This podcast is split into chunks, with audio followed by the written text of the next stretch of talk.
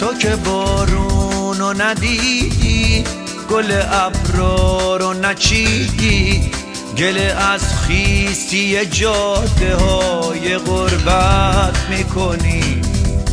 تو که خوابی تو که بیدار تو که مستی تو که هوشیار. لحظه های شب و با ستاره قسمت می‌کنی. منو بشناس که همیشه نقش قسم روی شیشه. من خشکیده درخته توی بطن باغ و بیشه. جاده های بی سوار و سال گنگ بی بهار تو ندیدی به پشیزی نگرفتی دل ما.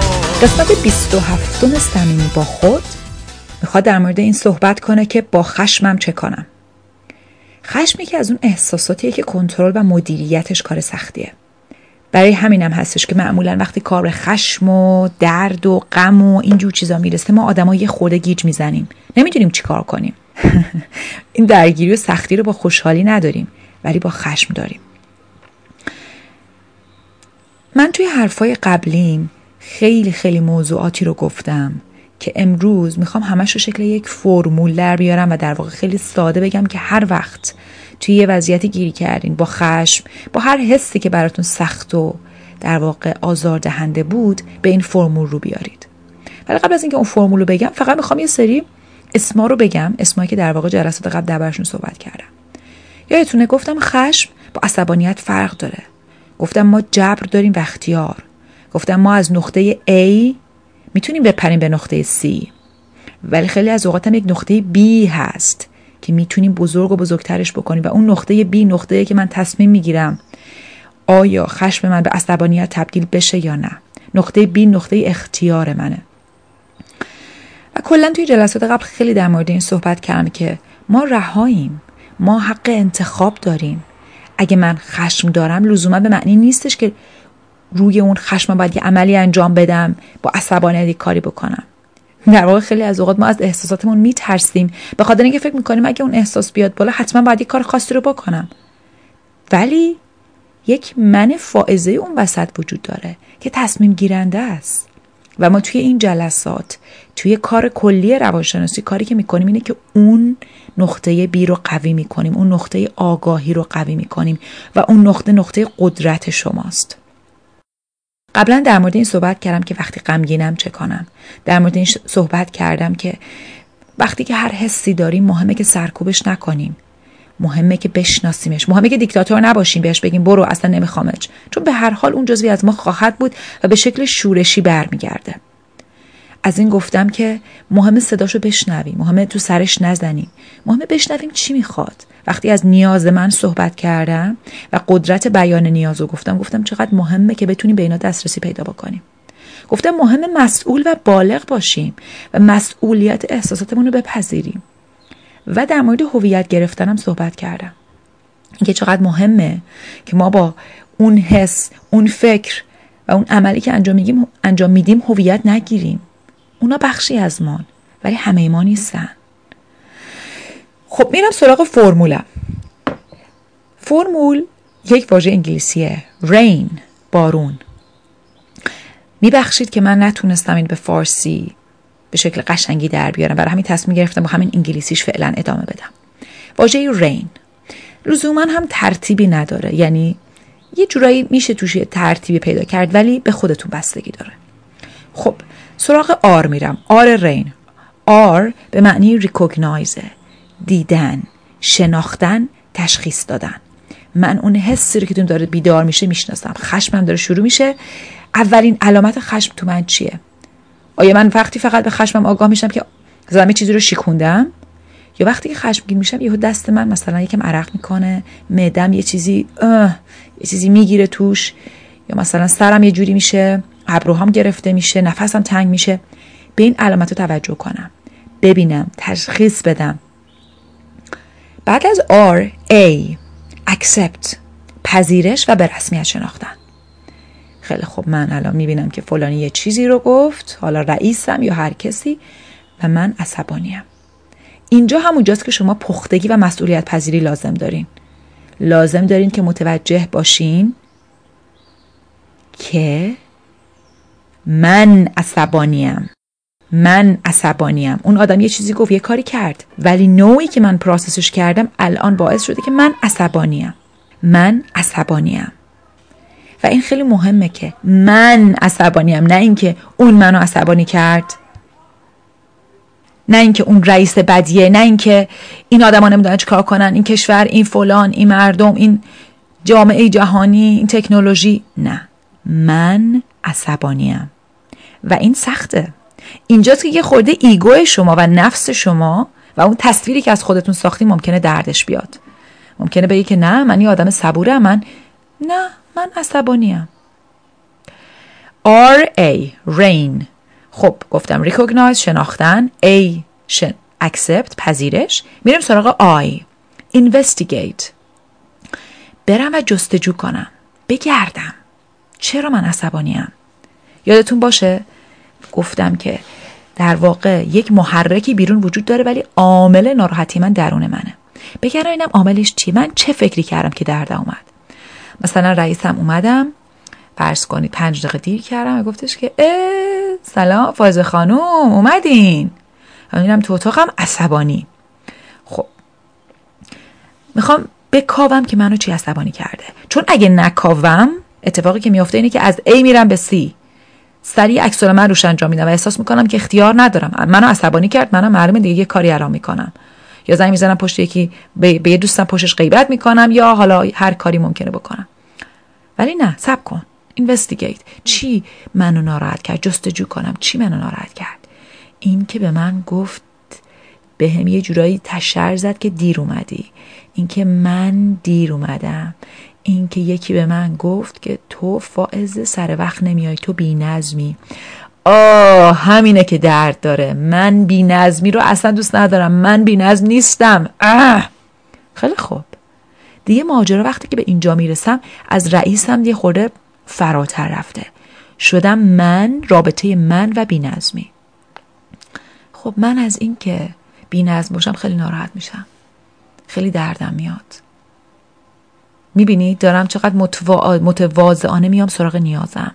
به جای اینکه اون بالا از روی ایگو و نفسم دعوا کنم یه کاری کنم که تو غلط کردی تو اشتباه میگی تو اینجوری می‌کنی خودت هم دیر اومدی اون روز میام پایین میگم من وقتی که فکر کنم دیر می‌کنم جایی عصبانی میشم از خودم و از بقیه. هر کسی که این حرفو بهم بزنه.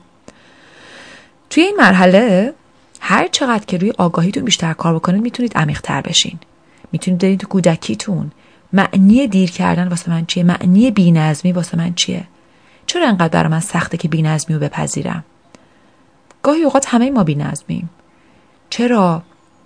در واقع خارج از نظم بودن و اوردر بودن برای من انقدر قابله در غیر قابل پذیرشه. چی داره من انقدر رنج میده؟ معمولا وقتی که برید سراغش همیشه یه چیزی هست تو مایه های این که عشقی که به شما داده شده شرطی بوده به اون موضوع.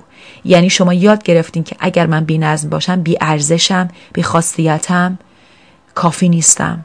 معمولا همیشه عمق اون درد به اونجا برمیگرده. ولی مهمه که با کله بهش نرسین مهمه که با احساستون بهش برسین.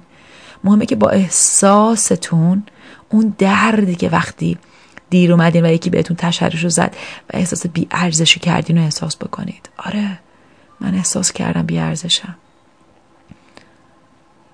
R A I N rain و حالا می‌رسم به N non identification این یعنی چی؟ یعنی من با فکرام با احساسم و با رفتارم هویت نگیرم. یعنی بفهمم که فکرای من مثل یه سری ابرن که رد میشن. احساسای من مثل یه سری ابرن که رد میشن. اعمال و کارهایی که انجام میدن و بقیه انجام میدن همه رد میشه. زندگی دائم در حال تغییره. ولی من در خالصترین نوع بودشم همیشه هستم و دارم نگاه می‌کنم و شاهدم. احساسات من افکار من و اعمال من جزو منن ولی من نیستن. من فراترم از بدنم از احساساتم از افکارم. و ببینم که در واقع وقتی هم که یه فکری میاد یه احساسی بهش وصل میشه مثل یه نونیه که روش کره یا مربا مالیدن. جذابتر میشه. من بیشتر می‌تونم بلغزم باهاش هویت بگیرم. اون منه. این به این معنی نیست که باهاش مسئولیت در واقع مسئولیت داشتنش رو به عهده نگیرم. آره اون جزوی از منه. و من مسئولم که خودم و بقیه رو مراقبت بکنم از آسیب احتمالی که این می‌تونه به بقیه بزنه. ولی باز همین به این معنی نیست که این منم من به دلیل تجربه که دارم گذشته که دارم برام سخته. من عصبانی میشم وقتی که دیر برسم جای بینظم باشم. ولی بخشی از من داره اینو نگاه می‌کنه. همه من عصبانی نمیشه. یه بخشی از من این احساس رو داره. و این اون جاییه که به شما رهایی میده. این اون جاییه که نقطه بی شما رو بزرگ می‌کنه. نقطه بی یعنی آگاهی شما یعنی اختیار شما. بنابراین مهمه که ما یاد بگیریم خشم لزوما معنیش رفتار با عصبیت نیست. خشم لزوما به عصبانیت منتهی نمیشه. خشم وقتی که من مسئولیتش رو بپذیرم وقتی که من مهربانانه به سراغ خودم میام و بگم که چی شد فایز جان؟ چی ناراحتت کرد؟ درون تو چه اتفاقی افتاد که انقدر دردت اومد؟ چه نیازی داری الان؟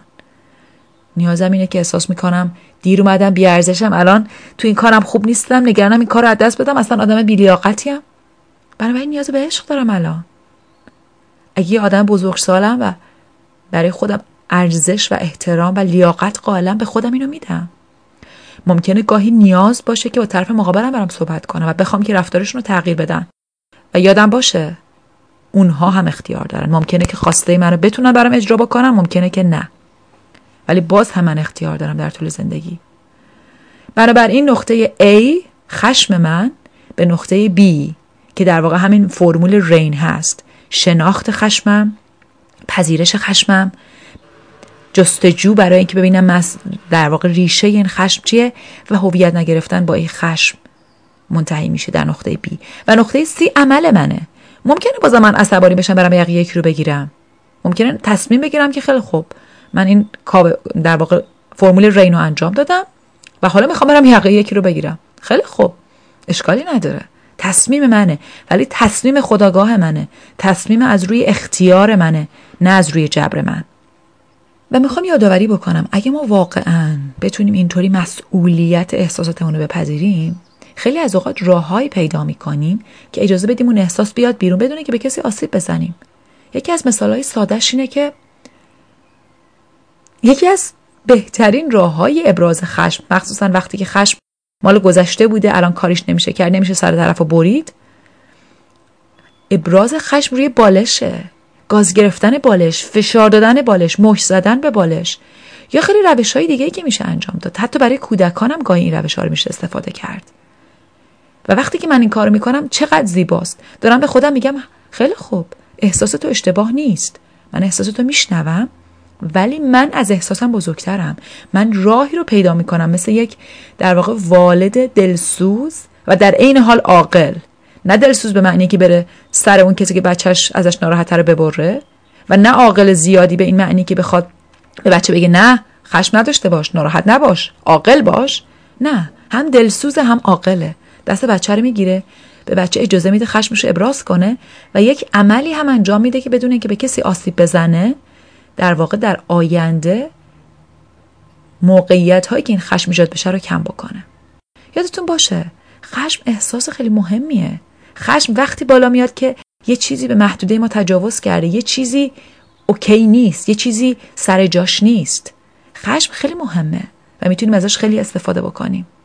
امیدوارم که خوب باشین و این کلید طلایی بهتون کمک بکنه. کلید طلایی رین بهتون کمک بکنه که به خودتون صمیمیت‌تر بشین و از احساساتتون کمتر بترسین بلکه ازشون استفاده بکنین.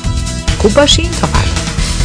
تو که بارون و ندیدی گل ابرار رو نچیدی گل از خیسی جاده های قربت می‌کنی. تو که خوابی تو که بیدار تو که مستی تو که هوشیار لحظه های شب و با ستاره قسمت می‌کنی. لحظه های تلخ قربت هفته های بیمروت تو نبودی که ببینی شب دار انتظار و همه قصه هم تو هستی. لحظه لحظه هم تو هستی. تو خیالم توی خوابم. پا به پام بازم تو هست